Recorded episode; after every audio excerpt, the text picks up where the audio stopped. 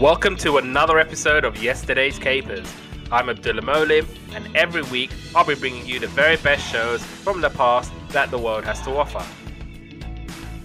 This week we celebrate classic rodent cartoons as we put Angel Mouse up against Tales of the Tooth Fairies. And we take a special look at the iconic Super Mouse or Mighty Mouse. And we talk about the wacky Mighty Mouse, The New Adventures. That was a show. Woo! Producer Paul and I are in different locations, but as ever, we're still here to bring you the very best shows from the past that the world has to offer. So, let's get started. And joining me as ever, it's Producer Paul. Hey man, how's it going? I'm alright, thanks. How are you? Yeah, we're getting there. I just wanted to say to our Black American listeners, belated happy Juneteenth. Oh yeah, of course. I mean, if you guys don't know about that, then get to know. It's a very important holiday for Black people in America.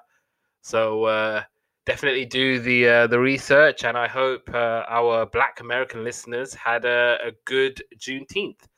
And sticking to that sentiment, I mean, if you guys remember, I spoke to Dante Lee and his father, who goes by the Undiscovered Artist, and about how Dante was suffering from symptoms of coronavirus but couldn't get a test.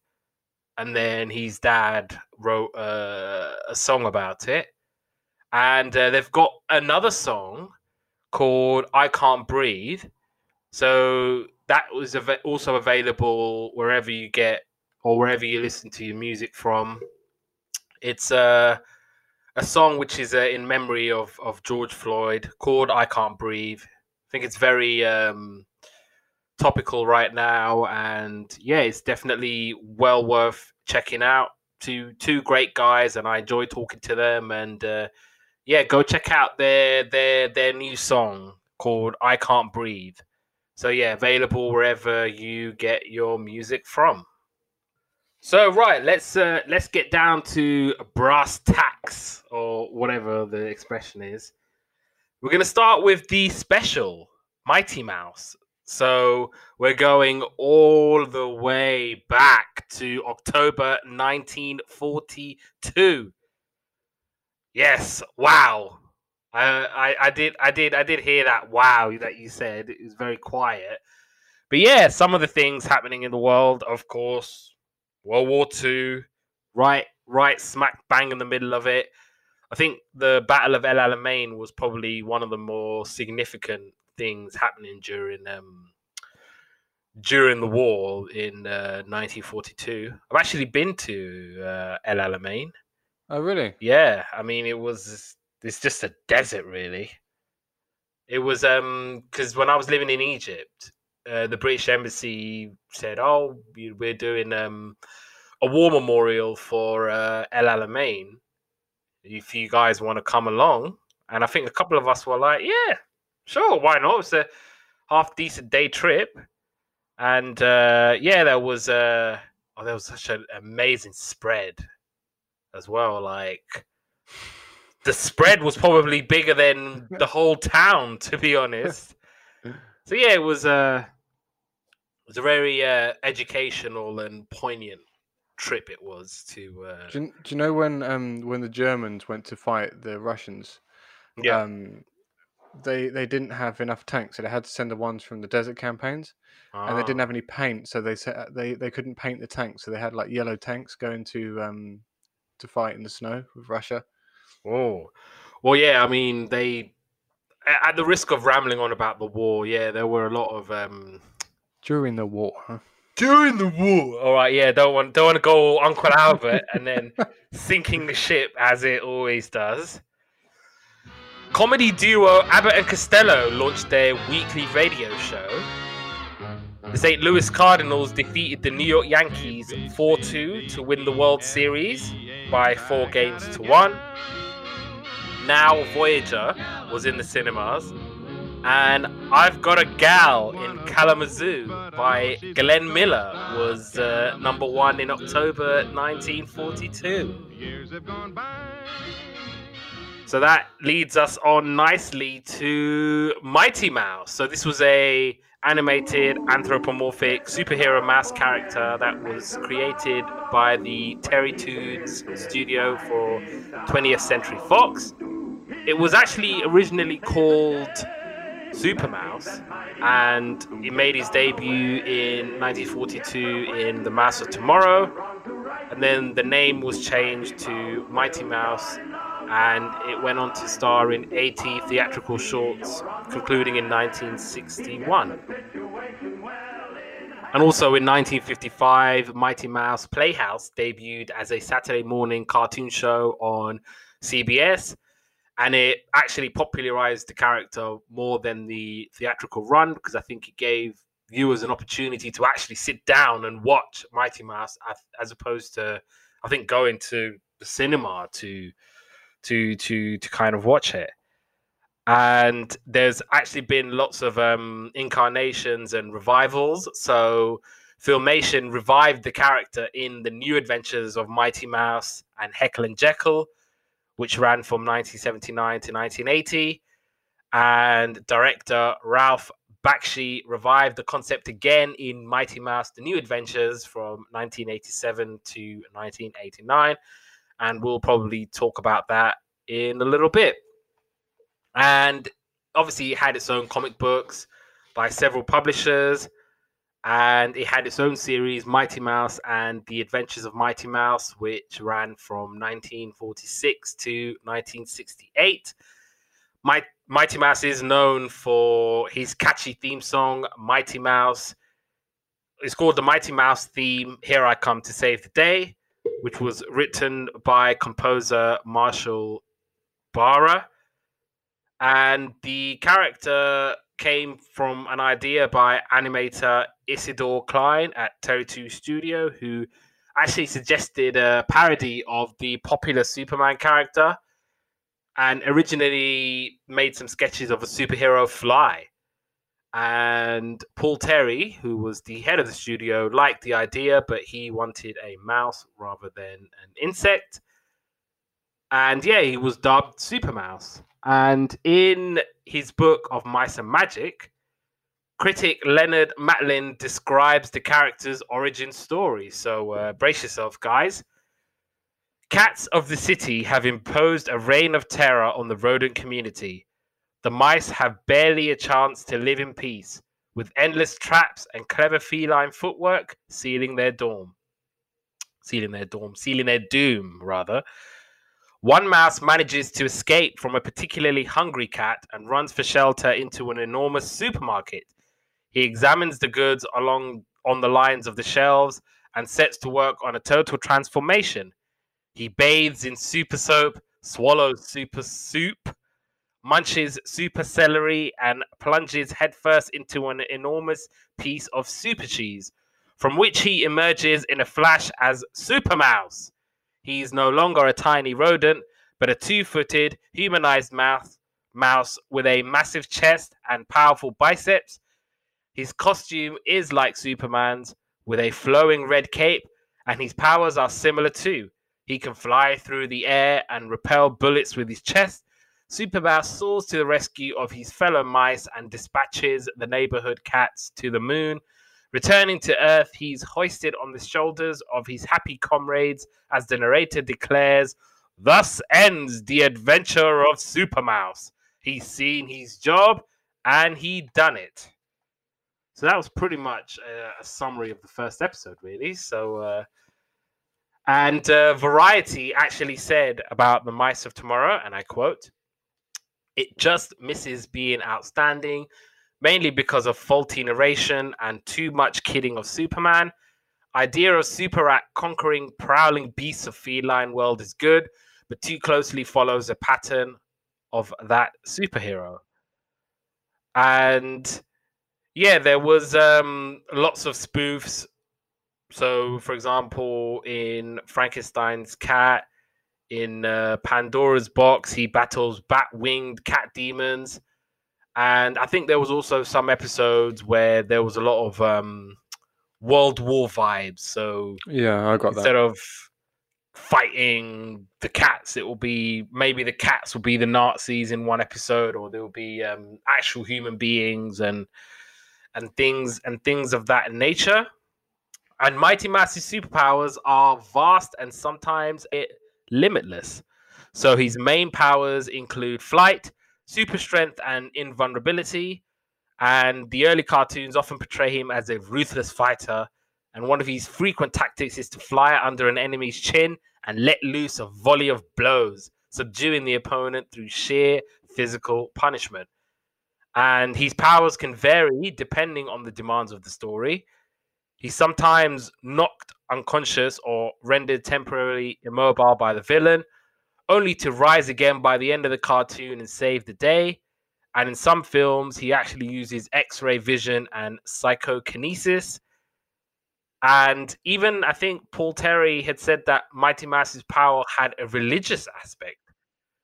And what he said was, and I quote, "When a man is sick or down or hurt, you say, there's nothing more we can do. It's in God's hand.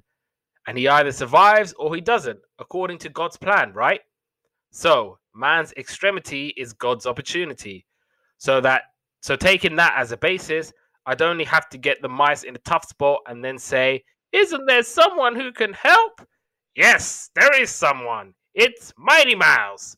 So down from the heavens, he'd come sailing down and lick the evil spirit or whoever it was, and everything would be serene again." And yeah, like I said, they would have cats as thinly veiled caricatures of Nazis hunting down mice and marching them into concentration camp-like traps to what would otherwise be their doom. And sometimes they would actually do melodrama spoofs.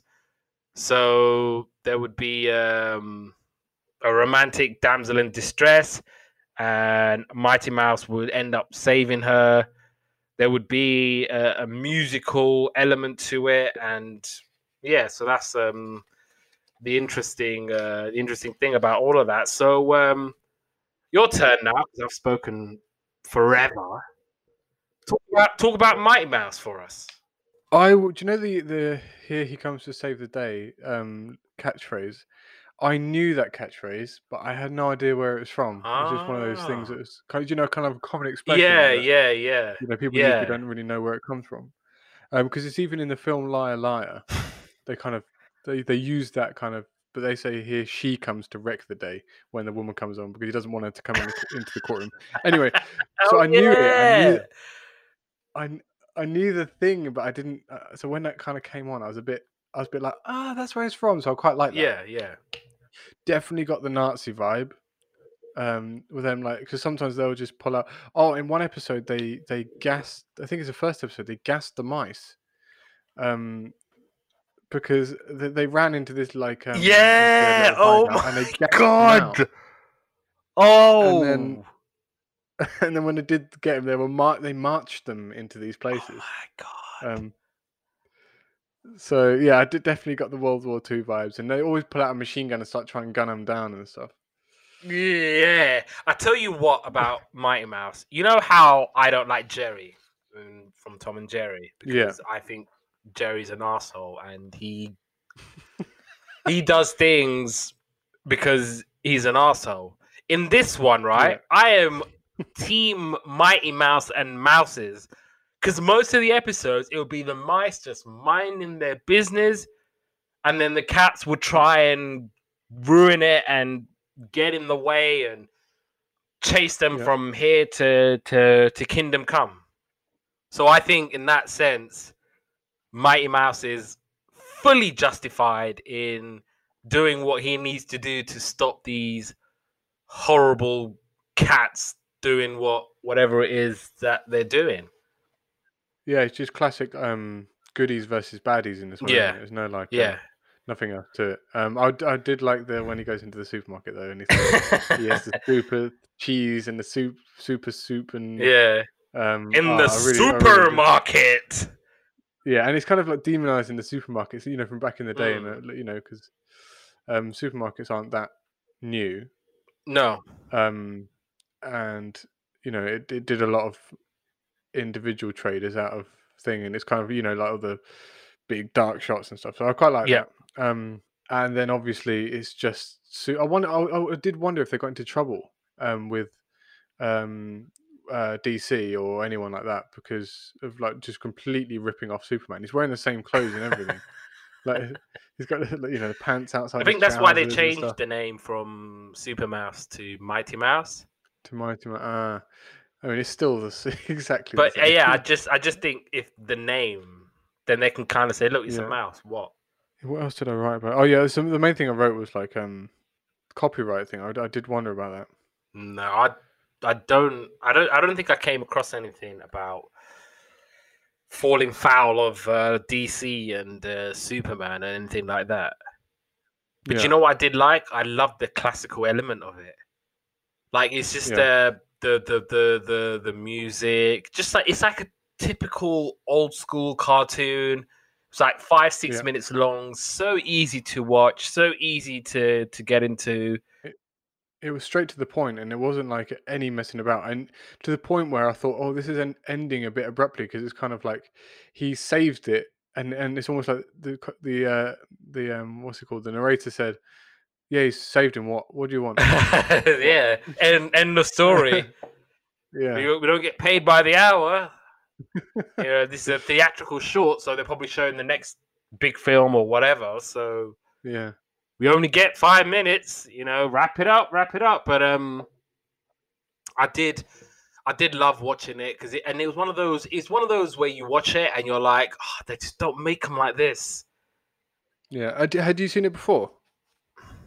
Probably, but I don't remember because I watched it. And everything about it screams like this is familiar. It must have come on a Saturday morning and I was watching it. But I couldn't quite point my finger to what it is and who it is and anything like that. Yeah, I think I knew of the character. I'd seen the character before, but I don't think I'd watched any shows, to be honest. Yeah, but no, I'm sure it came on our TV screens. I'm certain of it, and I'm even more certain that I probably did watch this, but I just can't put my finger on it and say when it was I was watching it or how. Like I remember Tom and Jerry would come on Saturday and Sunday afternoon, always without fail. You just watch Tom and Jerry on those times. Yeah, I can remember. But I think. If I had to say, I'd probably say ITV. This is probably something ITV would have shown. Because ITV used to show the Looney Tunes, Bugs Bunny, Daffy Duck, and amazing cartoons. Mickey Mouse, and everything of that nature. But shall we talk about some of the theatrical shorts that we watched? Yeah, so I watched. There's something in the pilot that I noticed, and it said when the clock strikes one, that's when the mice go and run, do their thing, and they run away, right? And that's when all the cats try and eat them, and it just goes from the little nursery rhyme about. I was just about to say, hickory dickory dock. The mouse run up the clock. The clock strikes one, and then the mouse do whatever the hell they need to do. Hickory dickory dock. There you go. Mashed up by the cats. So we've basically done the first episode. I mean, right? No, but there's some couple of things that I picked up about the first episode I thought was really twisted. I think you mentioned one of them, gassing the mice from the thing with that thing. Also, there's an A&E. So, like, there's where... The hospital. Like an infirmary, isn't it? And the guy just breaks in, and then like he's literally operating on the mice, and the cat just breaks in, and he's chasing after them. I'm like, what about the rules? I like how the rules mouse... of war? Like you're not supposed to attack. You're not supposed to attack the casualties, are you? Or casualties of war? No. Isn't that the rules of war? Like you're meant to only be fighting like combatants, not. That's why they had the little white cross on their head. Yeah, Red Cross. You're not supposed to shoot at Red Cross, but That cat just didn't give a damn, boy. He just burst in. Yeah, my man just like jumps out of the bed and he's like, oh, I ain't got to go home, but I got to get up out of here. The best thing is that he gets back into bed when the cat's gone. Yeah. And they're all like rounded up and jailed. Yeah, it was a bit. And that was the opener, don't forget. That was the very first episode, yeah. This is how it's going to be, guys. I'm watching that and I'm like, oh, yeah, it's a bit dodgy, mate. It's a bit dodgy. But, yeah, and I wrote, oh, the supermarket. I think the narrator was saying it's giant, it's colossus, it's a supermarket. And I wrote, yeah, he eats super cheese and that's how he ends up becoming Mighty Mouse, and he takes care of business, and yeah, so all the supermarkets selling like radioactive food. Must be a radioactive supermarket. So, I mean, obviously, I have no idea what episodes you've watched, and if there were any semblance of order, or even if you have the title of the episode. I have the titles of all the episodes, but I don't know the numbers. Where I think it doesn't really matter. So I think if you just rattle through yours and then I'll do mine. Okay, so I've got a couple more. So I did The Crying Wolf, which was a little bit... well, it was the black sheep. There's a black sheep and there's white sheep, right? And the black sheep is the one that's getting into trouble and he's being naughty all the time and stuff like that. And I thought... in the current political environment, I was a bit like, it's a bit dodge. Anyway, bit dodge. Yeah. And I got halfway through this episode and had to check I was still watching Mighty Mouse because I hadn't seen him in like three, obviously, 5-minute episodes, but I hadn't seen him in like 3 minutes. And so basically, it's the boy who cried wolf story. The little black sheep saying, hey, look, there's a wolf and he's playing tricks on the sheepdog and they all try and run away. And then he does it a couple of times, and then the dog smacks his bum, he pulls his pants down and smacks his bum, and whoa, so to get him back, he gets a little toy wolf's head, and he's like, oh, it's definitely a wolf this time, and then a real wolf comes and starts wreaking havoc, and obviously no one believes him until the wolf starts like chasing all the other sheep. And then, so this is what you were talking about before. So they were like, oh, who's going to save us? And they're kind of like raising their hands or like, in desperation, calling on some, deity. And then Mighty Mouse comes from nowhere. Like I think he's actually in the clouds, just chilling. Yeah. Waiting. And then he comes down and saves everyone. And he basically just goes and bashes up the wolf. The wolf calls his pack and then he bashes up them as well. Wolf traps him in a mine, but he just burrows his way out and then just smashes him up, basically. When Mighty Mouse gets involved, it's kind of wrapped up very quickly. I tell you what, right? Then I thought while you were talking about it, because you know Peter and the Wolf, right? Is that the one where the wolf gets his stomach cut up and they feel rocks in? Just to think that he ate a rabbit or something, because I do think that Mighty Mouse did a parody of that, and I had seen it like on TV. Yeah. Either it was that, or it was what you just talked about now about the boy who cried wolf. But yeah, I'm not sure if I haven't seen Peter and the Wolf since I was really small, so I don't remember it at all. To be honest, we may have to do Peter and the Wolf just so that I can, for my own peace of mind. I mean, I might have to Google the whistle because he whistles something, and I can't remember how he whistles it now. What? Peter and the Wolf. There's a famous Peter and the Wolf whistle, isn't there? Is there? Yeah, like a little tune that he does. Is it meant to be like the bird? Because I know the bird had like That's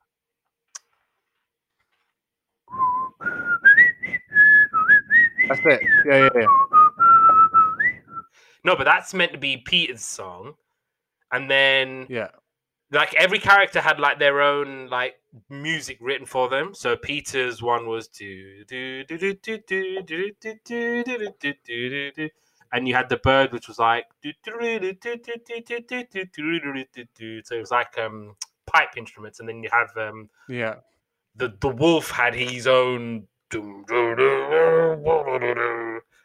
and then you'd have, God, yeah, whatever, yeah. Like I said, we need to do Peter and the Wolf. Right, next episode. So the next one was Super Mouse Rides Again. And the mice, there's some mice playing in a cornfield. They see something in the sky and they do the whole, is it a meteor? Is it a comet? Is it a, and then a big explosion and it's Mighty Mouse. And then Mighty Mouse is just like kind of showing off, like just doing like an, basically he's doing like a Superman air show for this little mouse village. And when he leaves, the cats have been watching and they go and basically they attack this little village. And then one thing that was really funny is one of the cats, when Mighty Mouse came back, one of the cats ran up a tree. And so Mighty Mouse just pulled the bark down like it was closed. And then, yeah, and just starts beating up all the cats. And there's one little mouse, he has to jump on a, his little baby mouse, and he has to jump on a log that's in a river, and obviously that river starts floating away, and he has to save him. And as with everything, every time a character gets on a log in a river in a cartoon, there's a waterfall. I don't know where they get these waterfalls. So he's obviously, well, maybe they were doing it to, like, by Niagara Falls then, or wherever there's a big old waterfall. But you probably shouldn't be jumping in the water near Niagara Falls. You're going to end up like a bin in a washing machine. But anyway, yeah, he saves him in a nick of time. And then everyone kind of cheering. Oh, yeah, it's really good. And then that's it. Game over. No, actually, that's your... How many did I watch with that one? So that was 1, 2, 3... Yeah, so they're the ones I watched for the old ones, and then I watched two of the. It wasn't the New Adventures of Mighty Mouse. Mighty Mouse, the New Adventures. Yeah, that's cool. The one I watched. Right. Okay. So I watched episode 3, which was He Dude It. So again, this was an episode where like there's a guy who owns a diner. He shuts off for the night. And so the mice are using the diner. They're having a party. They're celebrating. They're just living life, like they're just living their best life. And then so cats catch wind of them having this party, and they're all like, "No, we're not having that. We're not having that." And then all of a sudden, they just go inside the diner and try and cause a mock, and then.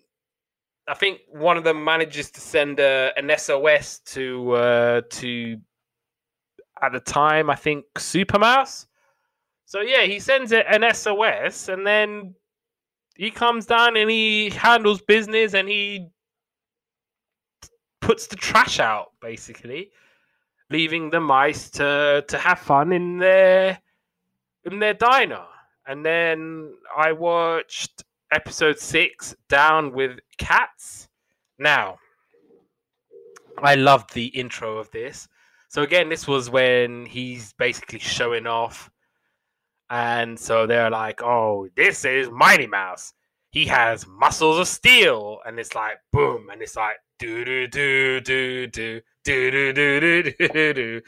And then he's faster than a bullet. So he's like racing with a bullet. And then he just catches it with his teeth and spits it out. And this made me laugh so much. Apparently I knew that he's stronger than a bull. And then a bull's running and he just comes right underneath it. Bah! KOs the bull. I'm just... and then he flies off and they're playing the Jingle Bells tune.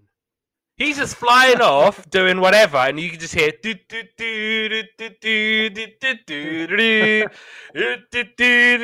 do. And I'm like, was this originally not a Christmas song then? It's got to have been, surely. I mean, the tune, it might have just been, I don't know, Mighty Mouse, Mighty Mouse, Mighty, Mighty Mouse. Beating all the cats away, and the mice run away. Hey, Mighty Mouse. It might have been just that. But yeah, anyway, yeah, so it's winter, so perhaps it might have been a Christmas element to it. The mice are all having fun, doing a bit of ice skating, having their fun, again, living their best life. One of the cats, like, as ever, sees that, and then he's like, whoa, we can't be having these mice having fun. So they're doing all these tactics to try and lure the mouse. So one of them has like a hand puppet of a lady mouse. So she's all like, oh, look at me, I'm a pretty lady mouse. And then one of them is like, oh, right, that's it. This is a cute little lady mouse. I'm gonna make a play. And then they all get caught into the bag. And one of them has a magnet. So he's just using a magnet to and attach it to the mice's skates. So he's just like with the skates, and then they're all just running inside to the bag. And then obviously Mighty Mouse catches wind of that. And as ever, woo, Mighty Mouse saves the day, and he gets rid of all the cats. And then the champion of justice. So this isn't where cats are enemies. This is man being an enemy. So this is all about a group of mice who live with an elderly couple whom I'm convinced owned slaves or old enough to have been around when slavery was a thing. So yeah, they're an old couple. They're really, really old, and they eventually die. And what they do is that they leave their whole fortune to a group of mice. And so the snotbag nephew or son is like, whoa, I'm not having this. Why are you leaving the fortunes to a group of mice? And so he goes to a tribunal of some sort, and he's just pulling faces at the mice. He's going, ah, sticking his tongue out. And then the court decides that the elderly couple were of sound mind when they wrote the will. And so the mice get everything. And so in the middle of the night, he gets his penny farthing. And what he does is he attaches the actual building of the house. And so he tries to yank that away and drive off with it. Because he's like, forget living there. I'm just going to take this building and I'm going to bring it to wherever dump I live in. And then Mighty Mouse, he's, you know, in court you have the scales. Oh, the scales of justice. Yes. Yeah, so he's basically just balancing on the scales of justice. He catches wind, and so he stops your man trying to take the house. So he deals with that, and he returns the house to all the mice. And then, yes, Mighty Mouse saves the day. This was an interesting episode. It's called A Cat's Tale. I see what they did there. So you know how we were talking about everything? No, it's not anything like that. It's, you know how we were talking about everything has to have both sides? Yes, because one side isn't enough. We have to have both sides. So this was an episode where a cat is talking about how Mighty Mouse bullies all the cats. Basically, it's from the cat's perspective. Yeah. Failing to mention all the bull jive that the cats do to all the mouse. And so he's basically explaining his story of Mighty Mouse, saying that how Mighty Mouse was born really, really strong, and how he terrorizes and bullies all of the cats, and how they try to get a big giant cat to level the playing field, but somehow Mighty Mouse overcame that big cat. And so yeah, this was a pretty bull jive episode, I thought, because it's like, no, I'm not accepting this story. And I did like in the end how they had like a hand draw Mighty Mouse, and the cat was like, oh, I wish you would, Mighty Mouse, I wish you would. So he draws Mighty Mouse, and then he's like, ah, and he runs away, and that's how that one ends. And the penultimate episode I watched was called Reformed Wolf.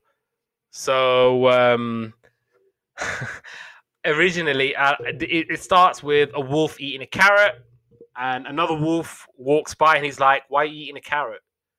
Why don't you eat lamb chops or meat? And he's like, I'm vegetarian now. This is the story why. And so basically there's a really, really stupid sheepdog. He's meant to be looking after the sheep, but he does a really, really bad job. And so a wolf is like, oh, sheep, you know, he's seen the sheep and whatever. And the sheepdog's like, I'm a good sheepdog and I will do anything that my master says. And so the wolf is like, oh, yeah? Why don't you go jump in the lake? And so the dog is like, woof, woof, woof. And he jumps into the lake. Mug. He jumps into the lake. And so the wolf is like, oh, I'm going to take all these sheep and I'm going to have sheep stew or whatever it is he's going to do with the sheep. And somehow Mighty Mouse prevents him from eating the sheep. And then he's like, okay, fine, I'm going to go back. And so the wolf is trying to get some sheep. And then the sheepdog is like, whoa, whoa, whoa, stop what you're doing. I'm a good sheepdog. I always do as I'm told. And so the wolf is like, okay, then go soak your head in the water. And so the dog is just like, okay, then. And so he's putting his head in the water. And then he's got free rein at the sheep again. And then somehow he is thwarted by Mighty Mouse. And so in the end, he's like, you know what? Sod it. I'm just going to be a vegetarian. I'm just going to eat these carrots. And so his friend was like, what are you talking about? I can easily get fish. I mean, not fish, sheep. So he's basically grabbing some sheep and Mighty Mouse stops him. Like he just gets, I don't know, some kind of mallet or something, just whacks him over the head with it. And so the wolf is like, you know, here you go. Have some of this carrot. You're going to be vegetarian. And the last of the theatrical shorts was called Cat Alarm. So this is basically set in Cheeseville. And cats are trying to get into Cheeseville, but it is totally, you can't get in. It's one of those super fortress-built places. And they have the Cheeseville Cats Defense, which is what it was called. Obviously, cats are trying to get in. And because Cheeseville was so well protected, Mighty Mouse, he's on vacation. He don't have to worry about nothing because they're all safe and secure. And so the cats, they're like, right, the only way we can get into Cheeseville is that if we can lure Mighty Mouse out of holiday and he can lead the mices to us. And so one of the cats, he somehow gets into Mighty Mouse's television and he's like, we interrupt this program to tell Mighty Mouse that Cheeseville is in danger and the dam is overflowing. So Mighty Mouse is like, oh, damn, I've got to get out on my holiday and save everyone. So he's going to Cheeseville. He's basically opened all the doors and he's like to the mouse, right, get out, get out, get out, get out. So he goes off to the dam and then there's like a nerdy Professor Mouse and he's like, what are you talking about? The dam is fine. And so he has to go and try and save all of the mice that were captured. So he manages to put the cats in deep freeze, and they were like, so ends the story of Mighty Mouse. Woo! And then we go now to 1987 for Mighty Mouse: The New Adventures. So yeah, this was a revival of the Mighty Mouse cartoon character, produced by Bakshi Hyde Ventures, which was a joint venture of animator Ralph Bakshi and producer Don W. Hyde and Terrytoons. And it was considered to be like of really, really high quality. And animation historian John Beck actually said, and I quote, it was to foreshadow the higher quality animation boom coming in the next decade, and it differed from the earlier incarnations of Mighty Mouse. So Mighty Mouse had the secret identity of Mike Mouse, and he had a sidekick in the form of the orphan Scrappy Mouse, and he has heroic colleagues such as Bat-Bat and his sidekick Tick the Bug, Wonder, and League of Super Rodents. And it had new antagonists, so they had P.T. Pate, Big Murray, and Madame Marsupial. And the format was very loose, and episodes didn't follow a particular formula. And yeah, they varied from superhero type stories to parodies of shows like The Honeymooners and Mighty Wedlock Whimsy and the 1960s Batman series. And it was actually considered revolutionary at the time, along with 1988's Who Framed Roger Rabbit, which I think is one of the most overrated films ever done. Don't at me. I said what I said. I ain't stuck. I haven't seen it since I was really young, so I don't. Who Framed Roger Rabbit and Space Jam are overrated AF. I mean, I remember loving Space Jam. I said what I said.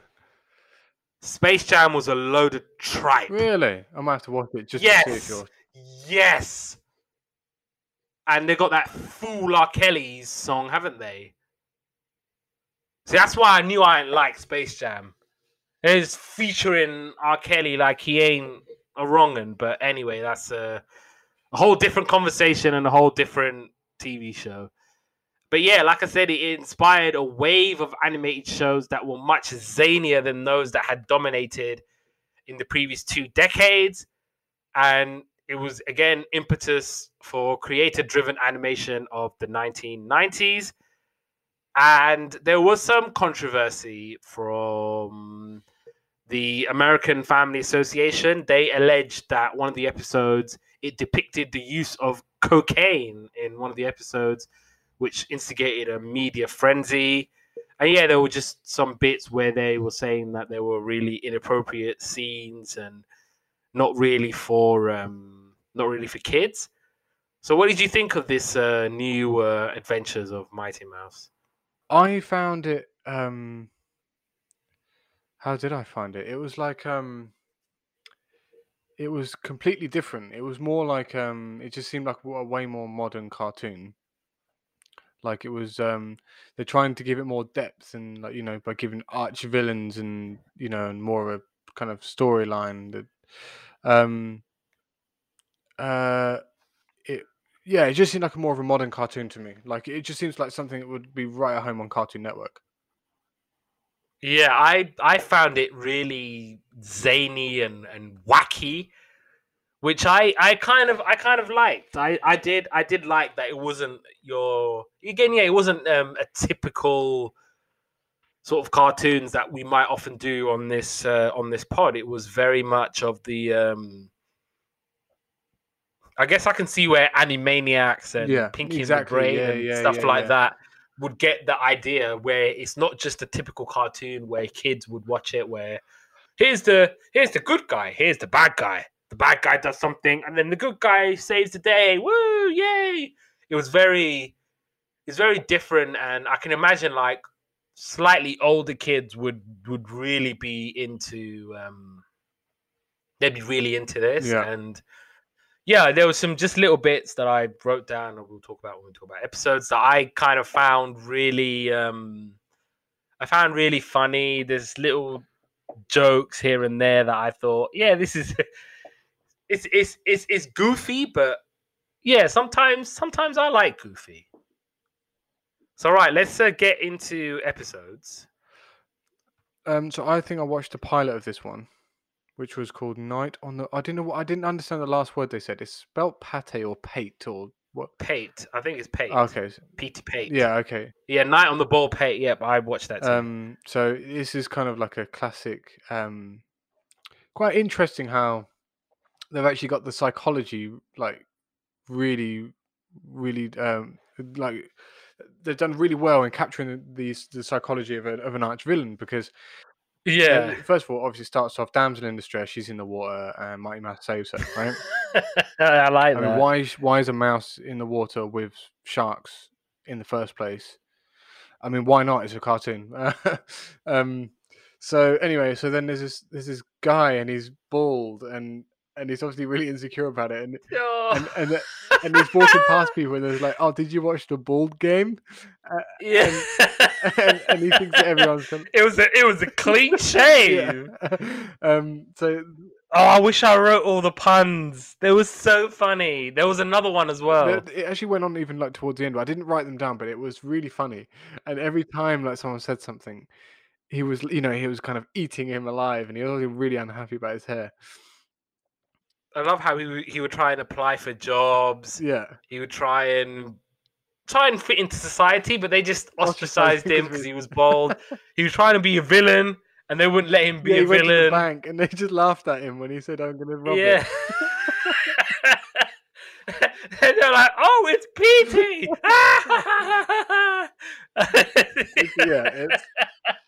I really enjoyed that, that part of it. And I did like when he just flips, right? And he just turns.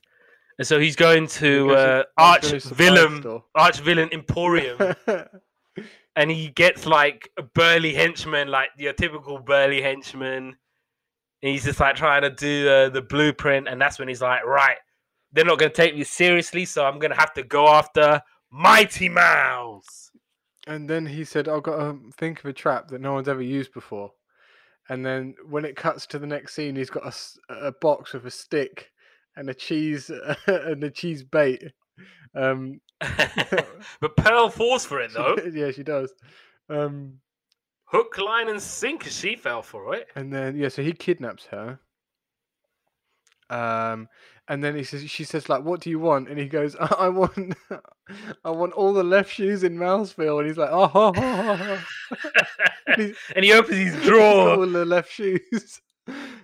I mean, it's funny. I mean, it's literally like a why not? Yeah. And then, so she calms him down. Oh, so the henchman, he gets in a big old rage, and the henchman calms him down, like rub his back, and they kind of put him to bed. And then he kind of lets her go. He's calmed down about the whole thing. And yeah, then, she says something, doesn't she? Yeah, and then he goes mad again, and then he kind of brings a. And then he does this like broadcast and says like basically calls out and he said Danger Mouse and Mighty Mouse. And one thing I really enjoyed is that Mighty Mouse picks it up on his fillings. He's got like a filling that he kind of brings in the broadcast. And then here he comes to save the day thing, and he kind of just like. They squirt these cheese at him. They have like this squirty cheese cannon, but it makes him stronger. And then he basically smashes him up. And then just before he leaves, the villain like kind of goes into this like machine and makes him all like prim and proper. And he's like, "Does it do his hair? I didn't notice." But he's like, "No, they didn't. What are you doing?" Because he's like, "Oh, I'm making myself look good for the mugshot in jail."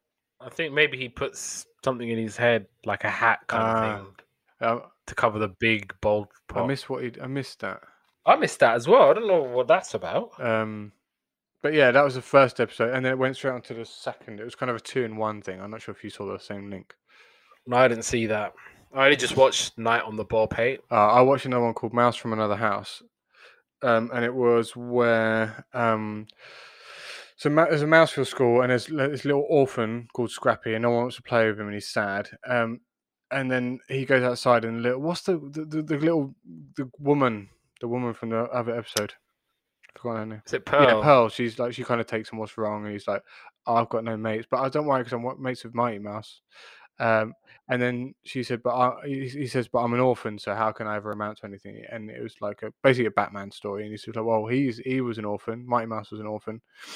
And then it says like his parents, and then the plot was how Mighty Mouse came was literally like exactly the Superman Krypton story where his parents sent him away and then got destroyed.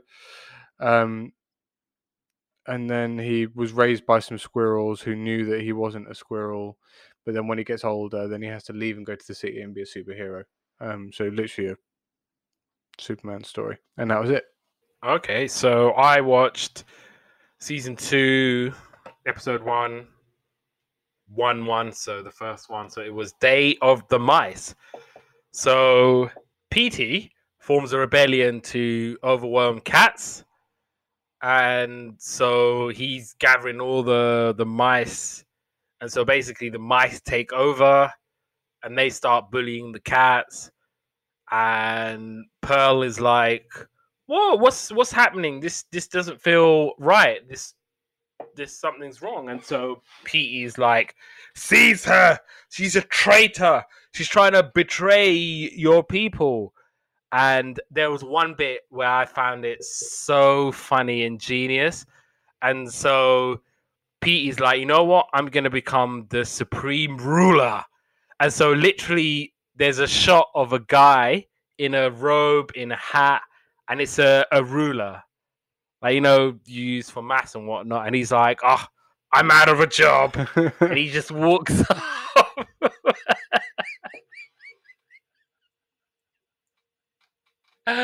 Oh, my God. I was like, that is genius. The supreme ruler. He's just there to the toddlers along. And so Pearl tells Mighty Mouse, look, I can't deal with this. You need to restore some order. And yeah, Mighty Mouse comes to the rescue, sorts out all the mice and Petey, and then yeah, it ends with the order of cats chasing mice, and yeah, that was that episode. And the last one I watched, which probably would have been a decent finale, so The Bride of Mighty Mouse. So this is set in 20 years later. So Mighty Mouse is married to Pearl and they run a motel raising their son, but they're threatened by someone called Howard Hack. And he's a parody of Howard Rourke from The Fountainhead, which was written by Ayn Rand. What a lovely woman she was. Not. I don't know who that was. But yeah. Not worth talking about Ayn Rand, whatever. But yeah, so he's basically trying to build a motel that would rival Mighty Mouse's. And obviously he's not Mighty Mouse anymore. He's just Mike. Obviously that's his alter ego. So he's off doing building the motel. He's trying to live a simple life. But then he comes back as Mighty Mouse to stop Howard Hack from destroying his motel. And yeah, it just ends with their motel being built and they live all happily ever after. So that was The New Adventures of Mighty Mouse.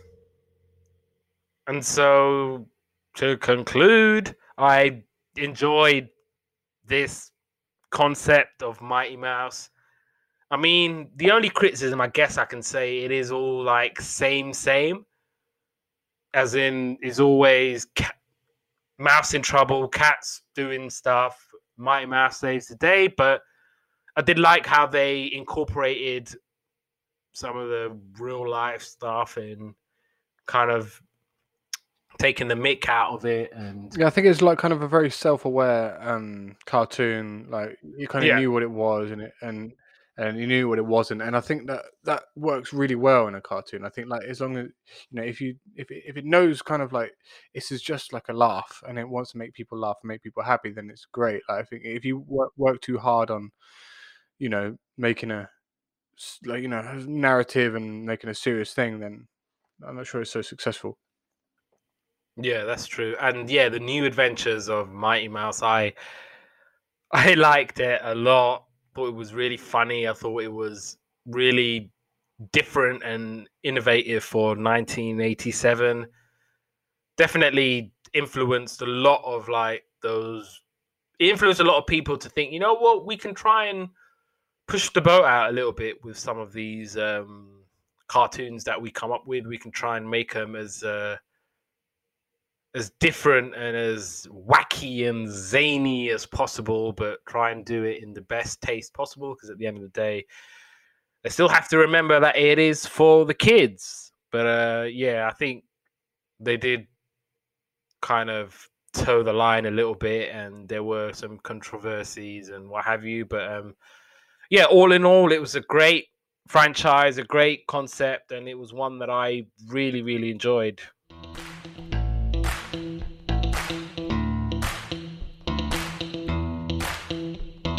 Right, let's go on to the head-to-head now.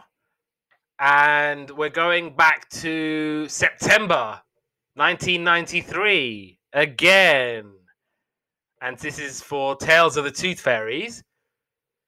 So yes, Central African Republic ex-Emperor Jean Bidel Bokassa is freed.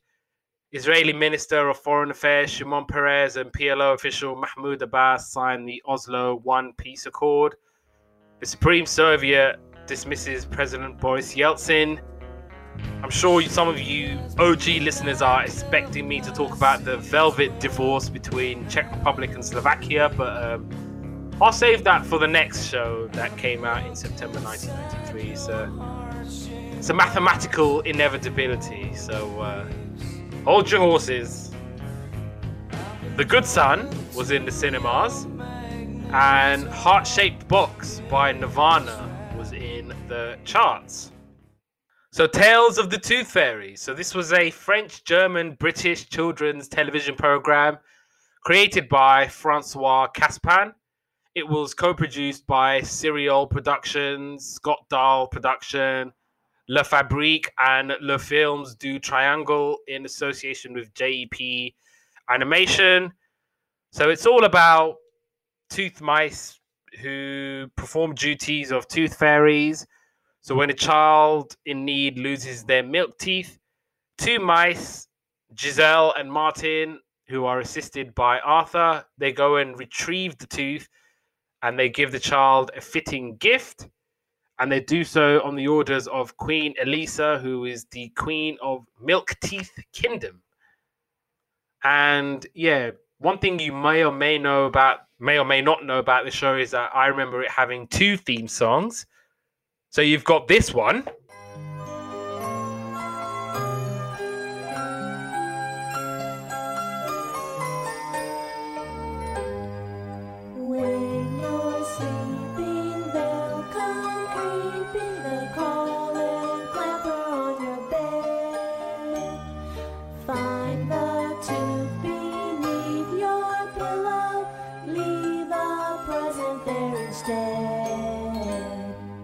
And then you've got this one. And now this is the one that I remembered as a kid. I remember that in particular. And yeah, like I said, some of the characters, you've got Giselle. She's the one that usually collects the tooth and slips the present under the pillow. Martin is her partner, and he's the one that throws the grappling hook and line for Giselle to climb on.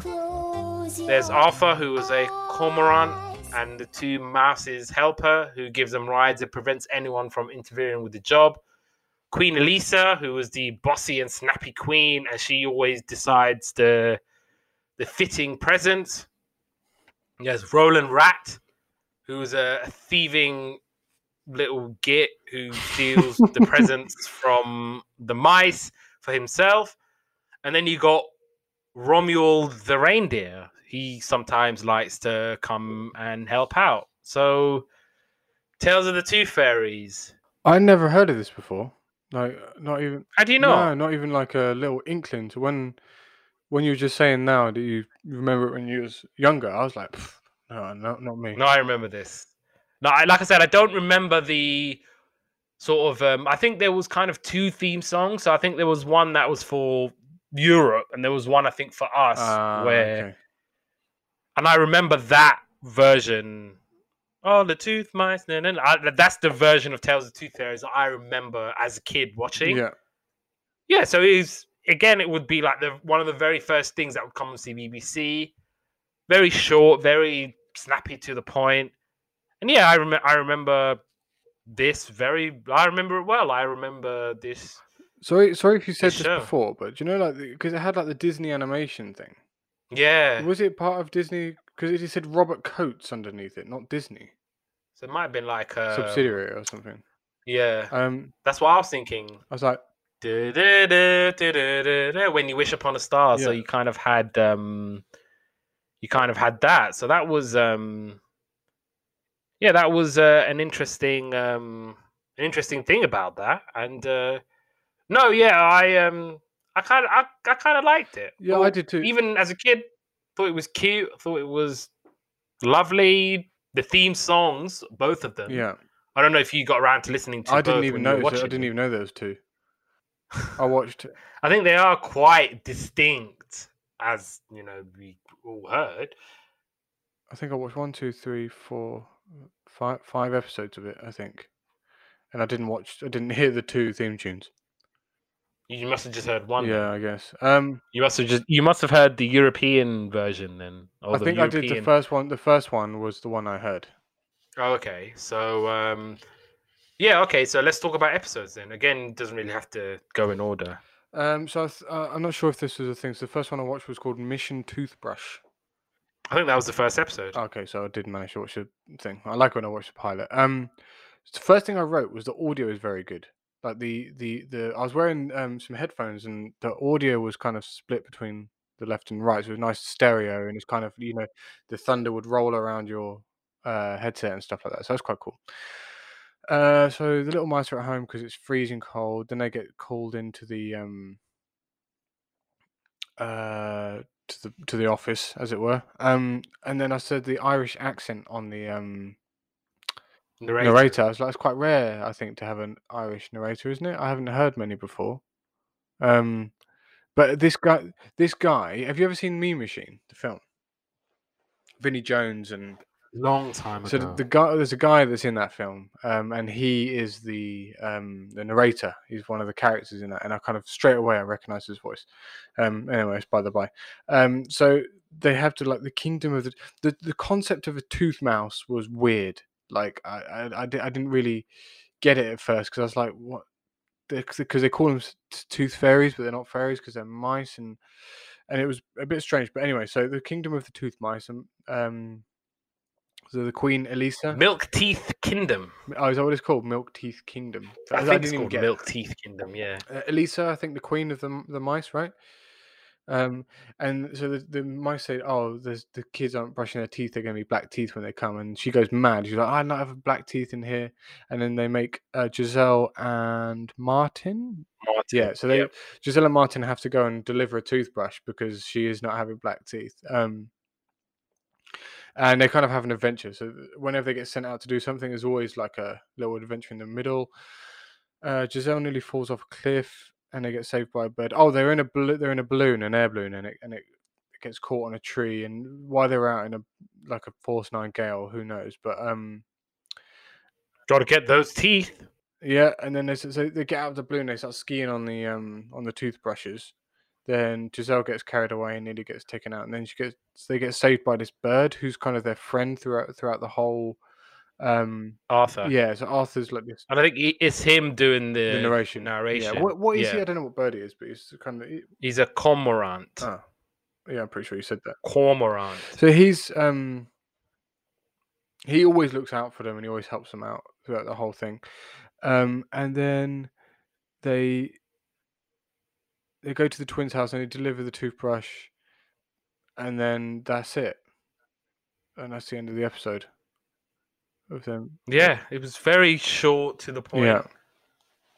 Yeah. Get into a little bit of trouble. The bird comes. They deliver the presents. Job done. And that's kind of like the theme throughout the thing. Like they have like they get in a bit of trouble. Bird helps out or saves them or whatever, and then they finish the mission. And then it ends very quickly. The next one I watched was called Tales of the Tooth Fairies: The Stolen Present. So a boy loses his first tooth. It was actually quite a good episode, I thought. Because of the rats and stuff. Black rats. Oh, was it specifically that they were black rats? Yeah. I didn't pick up on that. I did. So this is another white privilege moment where I didn't even notice. Oh, I didn't notice. Had the big sign on there and they're like, oh no, it's the black rats and Roland. Yeah, Roland Rat. Yeah, I didn't notice that bit. So Giselle and Martin have to go and get his tooth, and they're gonna take him a whistle. And when they get there, the rats are in the way, and they steal the whistle. So and they straight up knock out Giselle. She's down and out. Then Arthur investigates, and he's like he tries to get in the house to save him. Giselle goes to the rats, and they try and get a whistle back. Martin blows on the whistle. And Arthur comes out of the He managed to get in the house through the chimney, and he comes out the thing. And when he blows on the whistle, he comes out, and they think he's like a monster or something like that. So all the rats kind of get scared. And then they give the whistle to the little boy, and then he's like kind of just blowing on all the time, and the rats are kind of just like, he's there with his like pillows and his things, like saying, "Shut up! I want to go to sleep." Yeah, I watched this one too, and I think for me, I wrote, "Yep, they're trying to deliver a whistle for Fabian because he loves to whistle, but because he's one of his front teeth falls out, he can't whistle anymore." And yeah, it gets taken by Ronald Rat. And so they go inside where the rats live, and they all have a big fight. And then Arthur manages to nick the whistle back. And then Arthur emerges from the cauldron-looking thing. And they deliver the whistle for Fabian, and he's whistling throughout the night, which isn't annoying at all. Shall I go on to the next one? Yep. So the next one is called A Proud Candle. And there's a cat called Rami, and he's rummaging around in a bin, and he likes the thunder. And there's a boy called Vincent, and he's scared of the thunder, and he's in bed, and he's trying to get some sleep. He's lost a tooth, as most of the other kids do in the first episode. So Giselle comes to him, and Elisa comes to the thing, and Elisa says, "Give this like little candle to the boy," and it's kind of like his little light, and that's like his present for his first milk tooth. And the way's being flooded by the rain, so they climb up onto this phone, and they call Arthur to help him out. Arthur flies in there, and as they're trying to get into the house, the cat jumps on the roof to pounce on them. He's like, "Oh, brilliant! That's my dinner and my dessert all in one go." So then he slips, and he's like kind of hanging onto the roof, and then they help him for some reason. I would have pushed him off. And then he said, "Oh, I'll help you now." And then the cat shows him to Vincent's room. They leave the candle, collect the tooth. And why is the window open if he's scared of the thunder? Who knows? I don't know. But anyway, he was happy because he didn't have to get scared of the thunder anymore. And then the final episode I watched was called Flying Feathers, and there's a little girl who can't do her homework because her pen is knackered. The fairies are trying to make a pen, but they can't do it. The queen isn't having it. The mice go out and on a mission, and they pull a feather out of a goose to make it like a quill. All the geese go a bit mad, and the chickens and stuff like that. And then they give the feather to the little girl, and she can write better. That's about the long and the short of that episode. And that's all I watched. Cool. Okay, so I watched... Okay, so The Silver Sleigh Bell. So basically an Eskimo needs sleigh bells for his dog sled. And so they're trying to get Romuald to take him to the Eskimo, but he's a bit of an idiot. He's a bit of a klutz, and he makes heavy weather of delivering the sleigh bell. And yeah, the interesting thing about Romuald the reindeer, he actually had his own TV show. I'm not sure if this was based from this performance. I mean, based on how incompetent he is, I wouldn't give him his own show. Robbie the reindeer. Romuald. I'm gonna say I've seen Robbie the reindeer. I was gonna say, was he one of the Santa's reindeers? No, Robbie. I don't think he was. There's like this little Christmas film. I know Robbie the reindeer, but that's completely different. Romuald, definitely no. I mean, he probably there was probably one of those. You look at the CV and then put it on the no pile.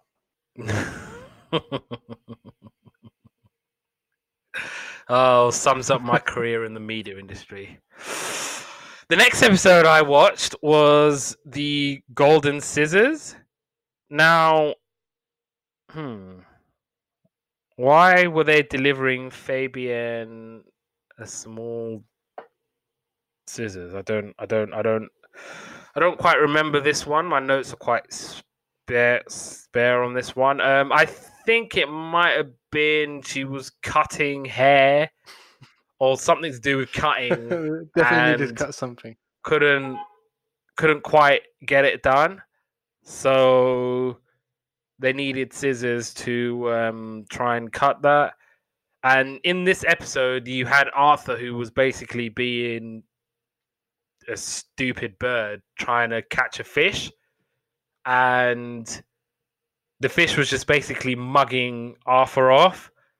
So every time Arthur would try and go in the water, the fish would try and do something and just make him look like an idiot. And then I think Arthur gets trapped. And he's like, I need to get out of here. And they're right on a waterfall, as you were talking about waterfall and gorges and what have you. And they're basically going to be swept away.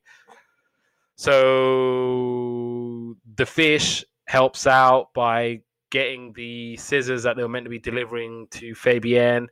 And they manage to let Arthur loose. And then they deliver the scissors to Fabienne. And then I watched The Book of Leaves. So Sandrine is lost her tooth, and Queen Giselle's like, yeah, just get her a book. That'll be good for her. But there was a buzzard called Marad, and she captures Giselle, and she's like, right, I'm gonna have you for dinner. And like Giselle's like tied up, and next to her is just a pile of bones. Which is like, yeah, that's gonna be you in a minute. Yeah. Once my babies hatch, then woo wee, I'm gonna roast you like a pig or whatever, right? And so just ties her up, and she has the book, and she sees the book, and she's like, okay, while you're here, read to me. And Giselle's like, what, can't you read? And the buzzard's like, oh no, I can't read. So can you read? So she's reading from the book. So it's a nice, lovely book. And it gives them enough time for Arthur and Martin to rescue Giselle. And Buzzard's like, oh, come back. Ugh. And then by the time she's getting all angry about that, her chicks are born. And then she all of a sudden stops being mad. And she starts reading the story about the Book of Leaves that they deliver to Sandri. So I kind of thought that was a really lovely ending. I thought that was really nice. And then the last episode I watched was Mr. Sun, Mrs. Rain. So Audrey needs a comb because she broke it. And so the mice are going to Audrey's house, but they get caught up because there's a cat. So they're doing their best to avoid this cat, and Arthur comes along and he prevents them from falling foul of the cat. So they manage to get away from all of that. And yeah, that was the last episode I watched of Tales of Tooth Fairies. I think I found the concept quite strange. The episodes are very short, but I quite like the little adventures they go on. I really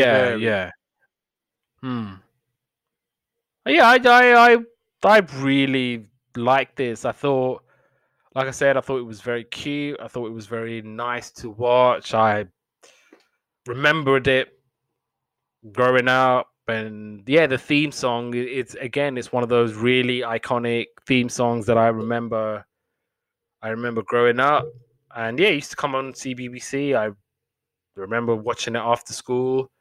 Again, I think, like I said, when it's really like hailstones and rain, you just come back after school and you just hear this theme song, and it just literally takes me back to '94. So yeah, it's one of those that takes you back, definitely. Angel Mouse. So now we're going to September 1999, again and again and again. So some of the things happening in the world. Kiribati, Nauru, and Tonga join the United Nations.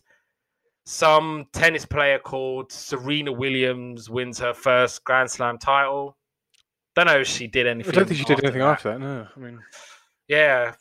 Young and up-and-coming prospect she was, and yeah. Japan's worst nuclear accident at a uranium reprocessing facility northeast of Tokyo. Stigmata was in the cinemas. And We're Going to Ibiza by the Venga Boys was number one in the charts. I'll tell you what, right, I don't know what's worse. The fact that I'm talking about September 1999 again, or the fact that when I was listening to this song, I didn't hate it. But you had it in your head. I don't know what's worse. I didn't hate it. I don't know why. I mean, I did repress it. There is a part of my brain where I sort of repressed the Venga Boys and kept it all the way back to 99. I don't want to hear them again. But no, I was listening to this and I did not hate it. Oh, give me strength. So we're going on now to Angel Mouse. So this was a children's television program which was produced and broadcast by the BBC. It's all about a lovable character called Angel Mouse, who is a true mouse angel. Each episode involves him doing good deeds and helping his friends on Earth. And he lives with his friend Quilly, and he receives missions to do good deeds from you-know-who, which is God. And he has wings and a thingamajig, which is his halo, which is loose, and it can slip, shrink, wobble, or even disappears every time he misbehaves or neglects his mission. And his thingamajig can also mend things and solve problems. Some of the characters of Angel Mouse, obviously you had Angel Mouse, you had Quilly, you had Ellie Mum, who is a sensible and kind, cheerful elephant. There was Baby Ellie, who was Ellie Mum's baby elephant. There was Oswald the Duck, who likes to speed around, especially on roller skates. There was Spencer, who was a dotty teddy bear who frequently drives a car. There was Little Petal, who was a cute rag doll who runs a little shop. And then there was Hutchkin the rabbit, who stays in his home most of the time. David Jason was the narrator. Yeah, I wrote this down. Angel Mouse. I was trying to hear his voice. Only sometimes could I actually hear his voice. I could hear his voice. I could hear his voice, definitely. I don't think you would have had to have told me. I would have said, was it David Jason? Just like with Danger. I think Mouse. I got three episodes in before I realised it was David Jason, because I was watching it, but I just didn't read the credits. I was going to say, did you not read the bit where it said narrated by David Jason? You plonker, Rodney, you plonker. Do you think that's his most? It's got to be his most famous role, isn't it? What? Del Boy. Open All Hours. Mm. What was it? Touch of Frost was quite big as well, wasn't it? Hmm. Danger Mouse, I'd say, was a pretty big role for David Jason. Was that his, not the original one, though, right? The original one was David Jason.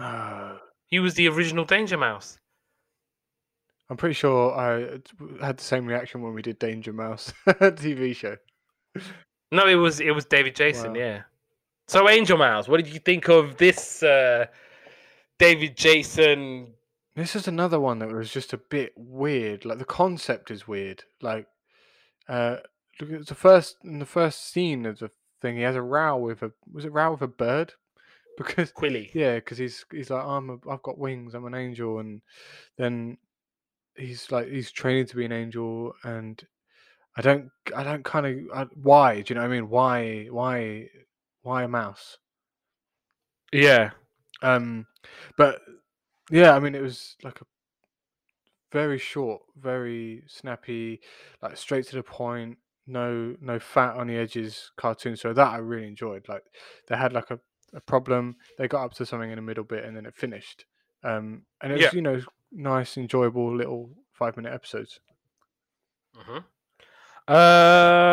What am I going to say? I'm not going to say that I watched Angel Mouse, because in September 1999, I must have been 11. Yeah, I'd never watched it before. Never. There is no way in hell I'm going to be watching CBBS at the age of 11. I mean, I was a big fan of Cartoon Network until I was about 30. So Yeah, but I think it's different though, isn't it? I used to watch. I think I was probably too old to be watching cartoons, but there's a cartoon called Foster's Home for Imaginary Friends. I've never heard of that. I loved that show, and I think I'm pretty sure I was about 18, eating Frosties on the sofa watching my Cartoon Network. Yeah, but no, I do think it's different. Where if you're watching CBBS and Tiny Pop and those sort of channels, Nicktoons and Disney Kids or whatever it is, then yeah, and you ain't got a kid, then oh, I was gonna say, did you actually watch any of these with them? No, I feel like I should ask you every time we do like particular cartoons and say, "No, how is he reacting to them?" I should have done. I should have watched them with him, but I didn't. I watched these all on my own, really late at night in my office. But I started watching these yesterday. I could see him getting into Mighty Mouse. Yeah, I can actually. He's just turning his head towards cartoons, so I really should be exposing him to this. Yeah. Right, let's should we talk about episodes? Yep. Can I go first? Yep. So I watched 4 of these episodes, I think. I watched 4 too. First one, obviously, I think we both watched. My Friend Angel Mouse. Yep, that was the pilot. Yeah. So windy day, Angel Mouse crashes into a washing line, and there's kind of has a row with a bird called Quilly. Quilly. Yep. And he's like, "Oh, what are you doing there? You can't fly." And he's like, "I can't fly. I've got wings, just like you silly bird." And it turns out that he's learning to be an angel at angel school, and he's not that good. Like all the other angels are doing all these things, and he's like, can't even do a rainbow. And he has to help someone. There's like a mission, like you have to go and help someone, and then you get your halo or whatever he's trying to get. Your path is thingamajig. Yeah, it makes his into a.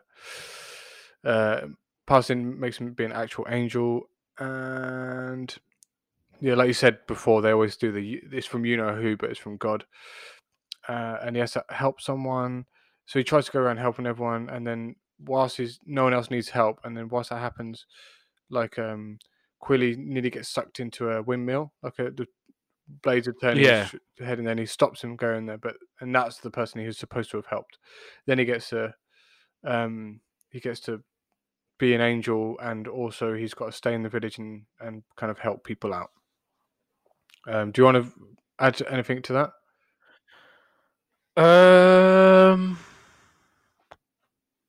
No, I think that's cool. Yeah, I think you pretty much got that. So Angel Mouse's Reward is the next one I watched. I don't know what order these were in, by the way. I've just got the names of the episode. No, it's fine, yeah. So Quilly is having breakfast with... All of these start with Quilly having breakfast with Angel Mouse, but they don't live together. It's always saying he's at Angel Mouse's house or whatever. Don't they live together? No, it literally says... not on all of the episodes, but on some of them it says... It's got my notes where it says, lives on Earth with his friend Quilly. Oh, well, maybe he does live on some of them, but on one of them he said, he's at his friend's house. Friend Angel Mouse's house or something like that, or yeah, vice versa. A message comes down that he's got if he's good all day he gets a reward, so he goes around trying helping people, and whenever he's helping people they're making a noise, and at the beginning of the episode Quilly's like says stop making a racket basically, and every time and then Quilly's like saying that's not helping, can you stop doing that? Then he goes to help baby Ellie, and then baby Ellie's banging on the drums and makes a racket, and he's like stop it. Then he goes and helps Spencer like pushing the car, but then he pushes the car really fast and it goes into a pond, and then so basically when he's helping he can't help but not help and do the opposite, but then it turns out that everyone else is actually enjoying the help. It's only Quilly that's getting annoyed with him. And then he gets a reward because he's actually done some good, or his good intentions are good, and his reward is a harp, and then God's saying like, you've got to practice this, and then he's playing the harp but he's rubbish at it, and then he's making a racket. It's annoying Quilly. That's the end of the episode. Next one was called A Visitor for Angel Mouse, and Angel Mouse and Quilly having breakfast. They get a knock on the door, and there's a message saying you've got to help this visitor go home, and it's an alien. They can't understand each other, so they go around everyone asking. They ask from Spencer, who has a car, saying, "Can you help out?" He drives around and it's not, you can't find his house. Oswald has a plane. They do the same thing, and he can't find the house. And then they go to Mr. Hutch's house. Is that his name? Is Hutchin Rabbit? The rabbit. And then it turns out that Hutchkin. Mr. Hutchkin, yeah. And then the rocket. Turns out that a carrot-shaped rocket had crashed into his house, and then the alien kind of like makes a noise and jumps back in his rocket and goes back, and then he gets his halo back for doing that. And the final episode I watched was called Bouncing Ellie Mouse. I watched that too. This Bouncing Ellie Mum. Oh, Bouncing Ellie Mum. Yeah, sorry. So basically, Ellie Mum wants to be in a sports day thing. And she wants a elephant sports day. And she wants a prize, but she can't do swimming because she makes all the water come out. She can't do roller skates because she's rubbish. She can't do a three-legged race. So then Angel Mouse thinks, and he brings down a cloud that's actually an angel trampoline, which I enjoyed. And then Ellie Mum does trampoline, and she wins a prize. And that's all of the episodes I watched. Yeah, that's pretty much all my notes for that. I watched episode 2, which was Lost Thingamajig. So Angel Mouse lost his thingamajig, and he's basically going around town trying to look for it. I did like how he goes up to Spencer Bear, and he's like, "Spencer Bear, you know everything." And Spencer Bear's like, "I wouldn't say that." And he's like, "Yes, you would. Now help me find my thingamajig." And he's just basically trying to put everything on top of his head, whether it was a donut, whether it was a hula hoop, just putting loads of stuff on his head. And he's like, that's not it. And I think that's when he realizes that you can lose your thingamajig if you're basically being a lazy sod or if you're not doing your job. And then basically baby Ellie is in a pond, and it looks like the elephant is drowning because elephants can't swim, obviously. And yeah, he finds a way to save baby Ellie from the pond, and that's how he gets his thingamajig. And yeah, the last episode I watched was the Can't Stop Duck. So Oswald the duck has got a brand new car. Angel Mouse is distracted because he's like, "Oh yeah, I want to try out his new car." And I think Quilly's like, "Yeah, you got work to do. You can't be messing about." And he's like, "Oh, I don't care about that." And then he's thingamajig. It's good. He said, "I'd have to say Halo." Yeah, he's thingamajig. Yeah, he loses his thingamajig, and he's going way too fast. And they're trying to do everything in their power to stop Oswald the duck. And so they're trying to figure it out. And so he jumps into a car with Spencer, and he's using Spencer's umbrella. And the combination of the umbrella and Ellie Mum brings the car to a halt. And he saves Oswald, and he gets his halo back. And yeah, that was the last episode I watched of Angel Mouse. I think it was a nice enough cartoon, wasn't it? Yeah. I mean, like I said, I didn't watch it. I knew of it. I know the theme song. Yeah. And yeah, it was... This was a completely new one for me. Yeah, like I said, I didn't watch it. It was something that I wouldn't watch because it wasn't targeted for me. So I would not have gone out of my way to watch it. But yeah, it was a perfectly fine cartoon. It was very short. It was very straightforward to watch. So, right, let's pick. I am going to pick Tales of the Tooth Fairies, and mostly because I like the audio and the kind of like the adventure side of it. I find that really.